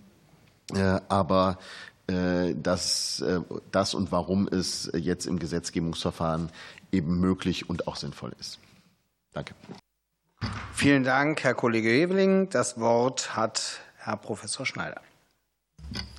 Ja, vielen Dank für die Frage, Herr Abgeordneter Heveling. Ich habe die Belastbarkeit der Zahlen für die Jahre 2018 bis 2023, die aus den Ist-Zahlen für 2021 gegriffen werden, äh, sehr genau, habe ich eher den ähm, Beurteilungsspielraum des Gesetzgebers stark gemacht, um nicht in die Nähe einer ähm, Unterhaltsbedarfsberechnung zu kommen. Also die Einschätzung der Größenordnung, die kann man, glaube ich, stark machen, was die absolute Zahl angeht. Die Tragfähigkeit des Arguments jetzt für die Aufrechterhaltung für die Vergangenheit ist nicht ganz unproblematisch, weil die Aufrechterhaltung einer Funktionsfähigkeit in der Vergangenheit sich äh, gefahrenabwehrrechtlich so nicht erklären lässt. Ähm, also die bloße Möglichkeit wäre dann pro futuro, was angesprochen worden ist. Aber hier liegt es jetzt so, dass wir bei diesem Eindruck ähm, der Größenordnung vor allen Dingen auch die Rechtsprechung des Gerichts dafür haben, dass der Eindruck der Selbstbedienung der Parteien ausgeräumt werden soll. Die Größenordnung hat in dem Sinne also einen bereicherungsrechtlichen Gedanken der Angemessenheit. Äh, das ist die verfassungsrechtliche Fundierung, sodass man ähm, das auch für die Vergangenheit stark machen kann. Und ähm, es ist kurz darauf hingewiesen worden, letztlich lässt sich der Vergangenheitsaspekt pro futuro abzinsen, indem man den Bedarf für die Zukunft rechnerisch höher ansetzen würde. Das wäre rechnerisch, mathematisch, ähm, ökonomisch gleichwertig darzustellen. Aber die Reparatur des Gesetzes, das habe ich eingangs als Respekt bezeichnet, die Reparatur des Gesetzes ist aus meiner Sicht die verfassungsrechtlich angemessene Form des Umgangs und der Reaktion auf die Entscheidung, auch auf den Eindruck der mündlichen Verhandlungen, in der ja sehr deutlich schon vor dem Senat dieser Bedarf dargelegt worden ist. Ähm, Respekt, dass die bemakelte Entscheidung korrigiert wird. Und auch das ist gesagt worden. Das Gericht hat nicht gesagt, dass der Bedarf nicht besteht. Ganz im Gegenteil. Und das Gericht hat auch nicht gesagt, dass sich der Bedarf nicht darlegen lässt, sondern das Gericht hat deutlich gemacht, dass die kurze schriftliche Darlegung ähm, damals noch nicht ausgereicht hat. Und das äh, ist jetzt, wenn wir den Blick weiten, jenseits des Gerichts vor allen Dingen für die Öffentlichkeit die ähm, Reparatur, die als Signal deutlich macht, ähm, dass der im ersten Zugriff gewählte Betrag zwar nicht zutreffend und angemessen begründet war, aber begründbar ist. Und das wird jetzt nachgeholt. Und das, glaube ich, ist für die Verwurzelung ähm, der Parteien in der Öffentlichkeit. Und dann sind wir beim Schutzgut von Artikel 21 Absatz 1 Satz 1 ein auch verfassungsrechtlich relevanter Gesichtspunkt, dass man versucht, an dieser Stelle den Eindruck klarzustellen und zu korrigieren, der eingetreten ist, wenn man sich nur an einer Nichtigkeitsfeststellung des Gerichts jetzt festhalten lassen muss. Diese Reparaturmöglichkeit besteht und dass jetzt der parteienübergreifende Versuch, ähm, aus meiner Sicht gelungene Versuch unternommen wird, ähm, repariert das für das Gericht und für die Öffentlichkeit. Also der, die demokratische Verantwortung wird übernommen für den bereits im ersten Zugriff vertretbar bemessenen Finanzbedarf. Und das ist dann Ihr zweiter Aspekt gewesen. Darin liegt dann auch kein Nachschieben von Gründen oder eine Missachtung des Gerichts. Das Nachschieben von Gründen möchte das Verfassungsgericht eben nicht im Gerichtsverfahren. Die ausführlichen Darlegungen waren plausibel, aber an der falschen Stelle. Die Herzkammer der Demokratie, der Deutsche Bundestag, ist der Ort, wo das erörtert werden soll, vor den Augen der Öffentlichkeit. Und damit ist das spätere Gesetzgebungsverfahren eben der richtige Ort, an dem jetzt diese Reparatur vorgenommen worden ist. Und das sind gut nachgeschobene Gründe, nicht im Sinne des Verbots eines Nachschiebens von Gründen im Prozess. Vielen Dank. Ganz herzlichen Dank. Wir sind bei der Fraktion Bündnis 90 Die Grünen. Das Wort hat die Kollegin Mihalic. Vielen Dank, Herr Vorsitzender. Ich hätte noch eine Frage an äh, Frau Professorin Schönberger. Und zwar geht es ähm, hier um die Parallelaktionen. Ähm, und ähm, wir schließen in dem Gesetzentwurf hier eine Gesetzeslücke dazu. Und Sie bezeichnen den Mechanismus der Zurechnung zur Partei über eine Anzeigepflicht als zielführend und sachgerecht in Ihrer Stellungnahme. Aber Sie stellen noch einige Regelungslücken im Bereich der Parallelaktion fest. Und deswegen würde ich Sie gerne fragen, ob Sie noch einmal erklären könnten, warum die Regelung von Parallelaktionen sinnvoll und notwendig ist und äh, welche Verbesserungsvorschläge Sie in diesem Zusammenhang ähm, noch haben. Und dann habe ich noch eine Frage an ähm, Herrn Professor ähm, Koos. Und zwar geht es um die äh, Sofortveröffentlichungsgrenze von Großspenden, die wir abgesenkt haben. Und Sie haben ja eben auch noch mal äh, in Ihren einleitenden Worten äh, gesagt, dass 35.000 Euro eigentlich immer noch zu hoch sind. Und Sie fordern eine Herabsenkung auf 10.000. Und vielleicht auch noch eine Frage der Definition von Großspenden. Also könnte ich mir vorstellen, ähm, könnten Sie Ihre Forderungen dahingehend noch weiter erläutern und dabei auch auf die Entwicklung der Spendeneinnahmen der Parteien in den letzten Jahren einmal eingehen? Vielen Dank. Vielen Dank, Frau Kollegin Mihalic. Äh, in der Reihenfolge Frau Professorin Schönberger, bitte. Ja, vielen Dank äh, für die Frage. Ich, ich muss es kurz machen in der Zeit. Ähm, also grundsätzlich sind diese Parallelaktionen im Moment ähm, so ein, ein Loch in, im Regelungsgefüge der, äh, der Parteienfinanzierung, weil ähm, im Moment es so ist, dass der Begriff der Spendenannahme, wie er im Parteiengesetz äh, definiert ist, sehr eng ist und man deswegen einen sehr engen Kenntnis- und Zurechnungszusammenhang äh, zu einzelnen Mitgliedern, den, für die, die jeweils verantwortlich sind, der Partei braucht. Ich habe gerade eine Rückkopplung im Ohr, deswegen ähm, zögere ich Wir etwas. hören Sie aber sehr gut. Ähm, wunderbar, äh, das, ist, äh, das ist fein. Ähm, insofern ist das auf alle Fälle eine, eine, sinnvolle Regelung. Man muss da irgendwie drankommen. Wie macht man das am einfachsten? Indem man sagt, wenn die Partei eben durch eine solche Parallelaktion erstmal außen vor ist, dann muss man eben rechtliche Regelungen schaffen, dass sie in diese Parallelaktion mit eingebunden wird. Und genau das macht der Gesetzentwurf, indem er einfach eine solche auf Ordnungswidrigkeiten bewährte Anzeigepflicht äh, vorsieht. Ein äh, Manko der Regelung ist, dass diese Anzeigepflicht selber, ähm, was die Fristen angeht, äh, noch nicht hinreichend genau ist. Das andere Manko ist, äh, dass der Unterlassungsanspruch, der im Gesetz völlig richtigerweise drin ist, noch ein bisschen unklar ist, ob er auch gerichtlich durchgesetzt werden muss, gegebenenfalls wo. Möglicherweise würde sich empfehlen, das an die Verwaltungsgerichte ähm, äh, empfehlen. Unklar ist auch, wann es unzumutbar sein soll, Unterlassung zu verlangen. Das sieht der Gesetzesentwurf vor. Mir ist eigentlich nicht ersichtlich, ähm, an welche Fallkonstellation da äh, gedacht ist. Ähm, und vor allen Dingen aber sollte man generell in diesem Aufwasch äh, die, die Definition der Spendenannahme noch einmal revidieren, weil hier im Moment ein leichter Bruch entsteht ähm, dass sich eben diese Regelung zu den Parallelaktionen mit der allgemeinen Regel, wann eine Parteispende angenommen ist, äh, nicht ganz verträgt. Vielen Dank. Ganz herzlichen Dank, Herr Professor Koss. Ja, auch von mir vielen Dank für die Frage. Ähm, Definition Großspende in der Politikwissenschaft wird da schon bei 4.000 Euro angefangen. Wobei es natürlich wie in jeder Debatte verschiedene Positionen gibt, aber das scheint mir die am häufigsten vertretene zu sein. Deswegen bin ich mit der Forderung bei 10.000, würde ich sagen, habe ich schon so ein bisschen Spielraum für Kompromisse eingebaut. Ähm, ich würde äh, auch davon abraten, zwischen Spenden von privaten Unternehmen zu differenzieren, einfach weil das sowieso umgangen werden kann. Natürlich können UnternehmerInnen auch äh, als Privatleute spenden. Also das spielt für mich keine Rolle zum Niveau. Äh, ich hatte ausgeführt und würde es gern, nehme die Gelegenheit gern wahr, auch noch mal weiter darauf einzugehen. Die Großspenden, gleich wie man sie definiert, 10.000, 50.000 Euro steigen. Also es kann das Argument, äh, dass aufgrund der Tatsache, dass man eine Veröffentlichungspflicht gegenwärtigt, man einfach davon zurückschreckt, Spenden an Parteien zu geben, findet keine in Deutsch für Deutschland keine empirische Basis. Ich habe es äh, äh, in der Stellungnahme ähm, für zwei Zeiträume, in denen jeweils drei Bundestagswahlen liegen, 2002 bis 11 und 2012 bis 21 ausgerechnet. 5,7 Millionen äh, Euro jährliches Durchschnittsspendenvolumen bei den Spenden über 50.000 Euro im ersten Zeitraum und dann 2012 bis 21 steigt auf 6,4 Millionen.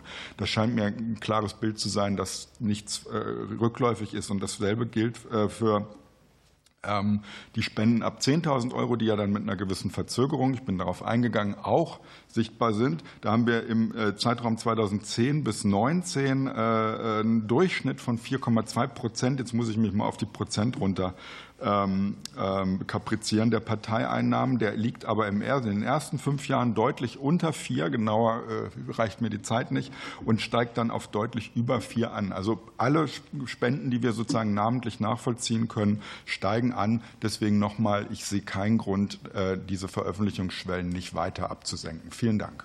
Herzlichen Dank. Wir sind bei der AfD-Fraktion. Der Kollege Haug hat das Wort. Dankeschön.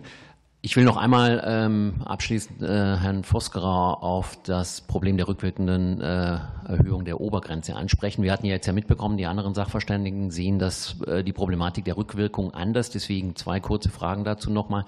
Erstens, glauben Sie, dass mit diesem neuen Gesetzentwurf jetzt der Begründungslast, die vom Bundesverfassungsgericht gefordert wurde, Genüge getan wurde? Und zweitens, könnten Sie Ihre Auffassung, dass es eben verfassungsrechtlich eine problematische Rückwirkung sein könnte, nochmal darlegen? Dankeschön. Ja, vielen ja, Dank. Vielen ich bin, in, in, der Tat äh, nicht restlos überzeugt. Ähm, es ist ja so, was das Rückwirkungsproblem angeht. Äh, es mag ja durchaus angehen, dass es in der Vergangenheit schon für verfassungsrechtlich gerechtfertigt gehalten geworden ist, wenn der Gesetzgeber auch ex post eine neue Rechtslage herstellt, die den ehemals durch die Rechtslage Beschwerten nunmehr ins Recht zu setzen scheint.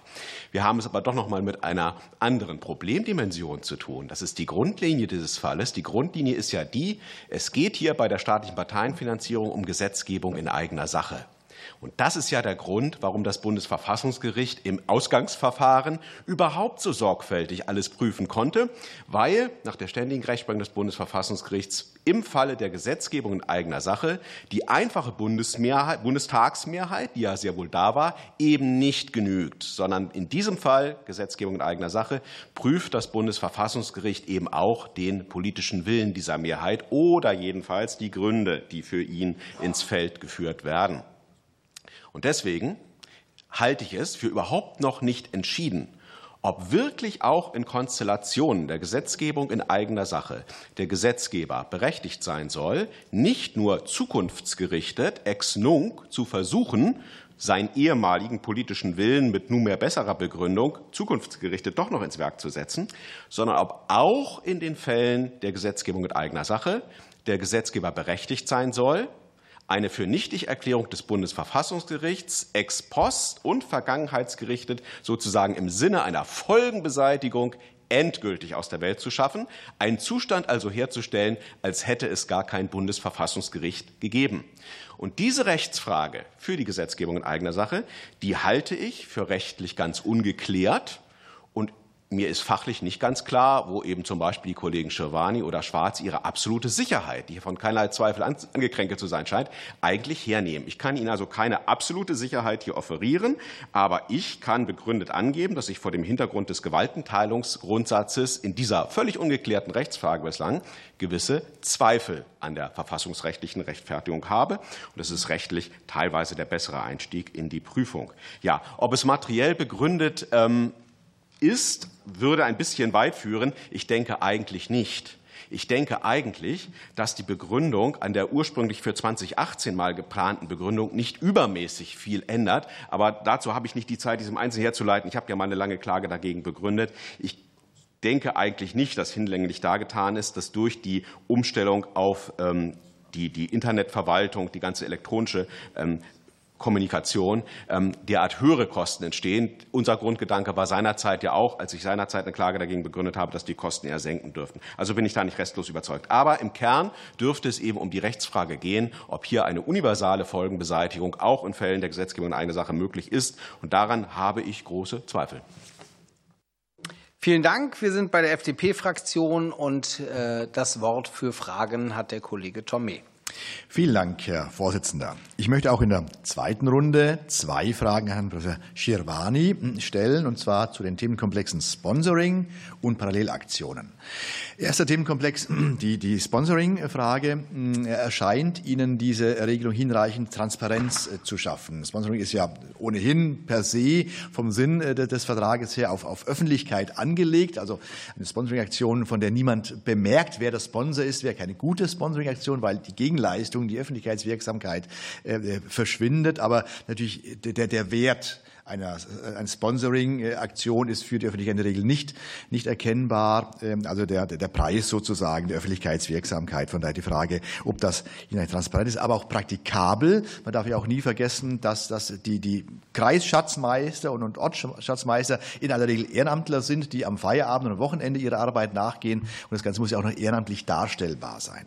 Das wäre also meine erste Frage. Und die zweite ist eine ganz ähnliche zu Parallelaktionen. Herr Dr. Vosgrau hat ja in seinem Eingangsstatement ähm, erläutert, dass äh, für ihn die, ähm, die Veröffentlichung oder die, das Thema Parallelaktion nicht, nicht sehr praktikabel sei. Das wäre meine Frage an Sie. Glauben Sie, dass die, ähm, die Regelung, die wir hier getroffen haben, hinreichend praktikabel und handhabbar ist für die Schatzmeister? Vielen Dank, Herr Kollege Tormé. Das Wort hat Herr Professor Schabani. Ja, vielen Dank äh, für die beiden Fragen. Ähm, in der Tat ist es ja so, dass ähm, äh, beim Sponsoring ähm, im Hinblick auf die äh, Transparenzanforderungen der, derjenige, der sozusagen Veranstaltungen ähm, äh, anbietet als Sponsor, äh, er will ja gerade sozusagen, er sucht ja die Öffentlichkeit ähm, und, und ähm, hat ja äh, im Unterschied vielleicht zu einem, der eine geringfügige Spende äh, an die Partei kommen lässt, ähm, sozusagen nichts dagegen, dass sein Name ähm, öffentlich äh, bekannt gemacht wird. Die, die jetzige Regelung äh, führt allerdings dazu, dass ähm, also ähm, die, das Sponsoring äh, und, und, das, ähm, und Parteispenden unterschiedlichen Transparenzanforderungen unterliegen. Also im Falle des Sponsorings äh, ähm, muss bereits bei einem Bruttobetrag von 750 Euro der Zuwendende mit Name und Anschrift im Rechenschaftsbericht aufgeführt werden. Bei der Parteispende ist es erst bei einem Betrag von, von 10.000. Ähm, zwar will der Zuwendende, wie bereits erwähnt, im Rahmen des Sponsorings selbst Öffentlichkeitsarbeit leisten und von der Öffentlichkeit äh, wahrgenommen werden. Ähm, die Regelungen im Gesetzentwurf könnten aber ähm, dazu führen, dass diejenigen, die durch finanzielle Zuwendungen politischen Einfluss ausüben wollen, dies eher über Parteispenden äh, vornehmen werden. Äh, man muss aber auch sagen, und das spricht sozusagen für die Regelung im Entwurf, dass man ähm, auch den, den Aufwand im, in, in Rechnung stellen muss. Äh, vor allem sozusagen, wenn, wenn der Wert des Sponsorings im, im, im äh, niedrigen Bereich anzusiedeln ist. Das, ähm, dann sprechen eben auch Praktikabilitätsgründe dafür, dass man diese Schwellenwerte ähm, einführt und, und nicht jede Sponsoring-Maßnahme sofort in, die, ähm, in den Rechenschaftsbericht äh, aufnimmt. Mit den, mit den Werbemaßnahmen anderer, mit den Parallelaktionen, also ich glaube, dass man äh, prinzipiell, und das ist sozusagen der Unterschied zur bisherigen Rechtslage, äh, durchaus auch eine Regelung gefunden hat, die erstmal legal definiert, was, was Werbemaßnahmen anderer bzw. Parallelaktionen sind. Das ist ein äh, Fortschritt gegenüber der bisherigen Rechtslage. Ähm, und ähm, äh, dass man andererseits auch im Gesetz Abgrenzungen vorgenommen hat, wann ähm, Werbemaßnahmen eben bloße Meinungsäußerungen sind äh, im Rahmen der allgemeinen politischen Willensbildung und nicht ähm, äh, Parallelaktionen. Ähm, das hätte man auch in die Gesetzesbegründung aufnehmen können, aber der Gesetzgeber hat hier ausdrücklich auch Regelungen vorgesehen, sodass äh, nicht jeder Beitrag in der öffentlichen Diskussion, im öffentlichen Diskurs im, in, in, in, in, in Wahlkampfzeiten beispielsweise äh, bereits als, als ähm, Werbemaßnahme äh, aufzufassen ist mit all den äh, Konsequenzen, die äh, das Gesetz in Paragraph 27a ähm, statuiert. Ähm, ich würde auch ähm, die, die Pflichten der Partei nicht so weitreichend sehen, dass sie jetzt, wenn eine Partei Unterlassung fordert, dass, er, dass die Partei im nächsten Schritt dann gleich Klage erhebt. Ich glaube, äh, da würde man wahrscheinlich auch äh, die, die äh, Anforderungen ein bisschen überspannen sodass ich ähm, zunächst einmal denke, dass äh, die, die Regelung eine äh, sachgerechte Lösung ist, um eine ein Phänomen sozusagen juristisch einzuhegen und, und eine Regelung zu treffen, die, die bislang eben noch nicht geregelt worden ist. Herr Professor Schirwani, ganz herzlichen Dank für die Beantwortung der zwei Fragen der äh, FDP-Fraktion. Äh, die Fraktion Die Linke, die Kollegin Bünger hat keine weiteren Fragen. Damit wären wir am äh, Ende dieser Anhörung. Ich möchte ähm, ganz herzlich danken den Damen und Herren Professores, die hier ähm, mit ihrem Sachverstand und ihrer Expertise kritisch ähm, und konstruktiv uns beraten in dieser Sache.